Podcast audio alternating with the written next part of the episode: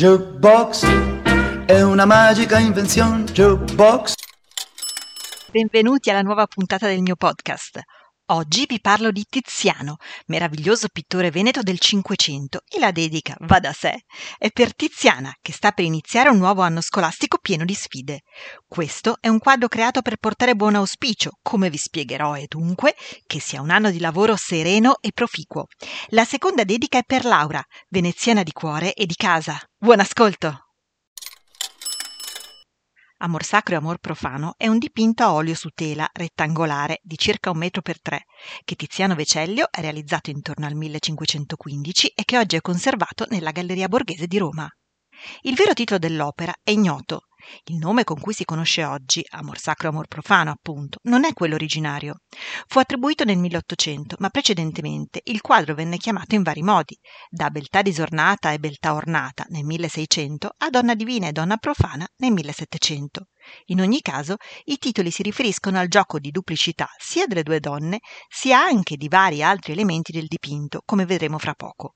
È evidente che la somiglianza dei visi fa pensare ad una stessa modella e quindi a caratteristiche psicologiche diverse, ma di una sola persona. La domanda è quale delle due fanciulle è quella definita sacra e quale profana? A un primo sguardo si direbbe l'ovvio, ossia che quella seminuda sia più carnale ed esposta, quindi meno sacra rispetto a quella vestita, più casta. Ma secondo varie interpretazioni si tratterebbe inaspettatamente del contrario. Infatti la bellezza pura, anche secondo gli ideali neoplatonici a cui Tiziano deriva, come molti uomini di cultura suoi contemporanei, non necessita di orpelli e decorazioni, è perfetta senza nulla di artificioso, vestita solo della sua spiritualità.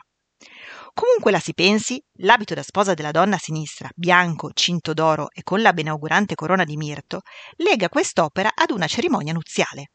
Secondo gli studi più condivisi, realizzati da Röna Goffen, il dipinto vuole descrivere le due anime di una brava sposa.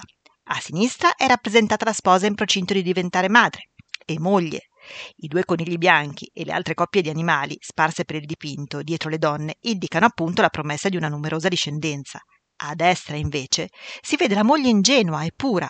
Le due figure sono unite dall'acqua della vasca, che viene mescolata dal piccolo amorino. Ma di quale matrimonio stiamo parlando? Nel 1514 Laura Bagarotto, nobildonna veneziana, andò in sposa a Niccolò Aurelio. Ebbene, costui faceva parte del Consiglio dei Dieci di Venezia e ne sarebbe divenuto poi gran cancelliere. Ma lo stesso Consiglio, nel 1509, aveva condannato ingiustamente a morte per tradimento il padre di Laura, ubbidendo alle pressioni dell'imperatore Massimiliano I d'Asburgo.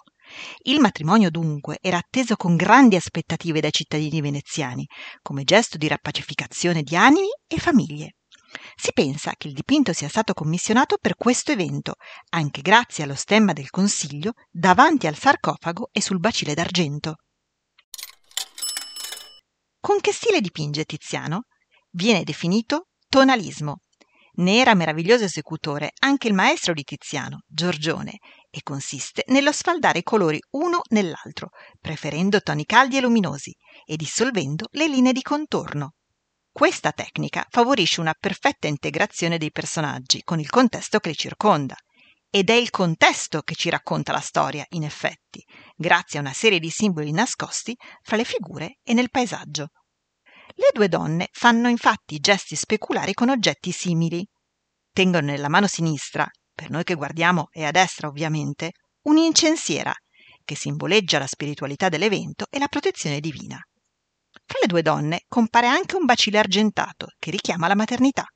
Inoltre le fanciulle indossano gli stessi colori, seppur invertiti, maggioranza di bianco e poco rosso per la sposa vestita e maggioranza di rosso con poco bianco per la donna seminuda, il bianco richiama la festa delle nozze, mentre il rosso aranciato era usato dalle ragazze, fin dai tempi degli antichi romani, nei momenti appena precedenti il matrimonio, si dice come colore gradito a Cerere, dea protettrice delle vergini. Un'altra duplicità simbolica è nell'ambientazione. Si vedono due paesaggi differenzi a destra e a sinistra. A sinistra si scorge infatti una città all'alba, che si contrappone al villaggio a destra, mostrato al tramonto, un'evidente metafora dello scorrere del tempo. Infine, il castello col torrione, alle spalle della donna vestita, indicherebbe la secolarità delle sue nozze nobili, mentre la chiesa col campanile dal lato opposto ne significherebbe la benedizione religiosa. La dea dell'amore, Venere, è chiamata a proteggere la fanciulla, poiché è ritratta nel bassorilievo della vasca sarcofago mentre cerca di salvare l'amato Adone dal geloso Marte. Le scene litigiose e amorose sul sarcofago sono anche richiami agli avvenimenti veneziani di cui vi ho parlato prima. Il dipinto fu portato a Roma nel 1608 dal cardinale Scipione Borghese, mecenate di Caravaggio per intendersi, che lo volle ad ogni costo e lo ottenne per le proprie collezioni. Nel 1899 i banchieri Rothschild tentarono di acquistarlo.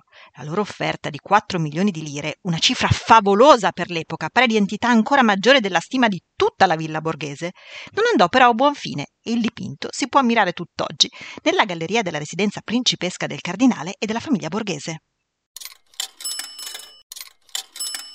E vissero tutti artisti e contenti. Fine se hai passato qualche minuto piacevole ascoltandomi, mi raccomando, scrivimi le tue curiosità, ma soprattutto le tue richieste e dediche all'indirizzo artjubox.dirtidarti chiocciolagmail.com Jukebox si scrive con la J, Jukebox. Comunque trovi il mio indirizzo anche nella visualizzazione della pagina introduttiva che presenta il podcast. Ora ti saluto e spero di riaverti con me al prossimo episodio.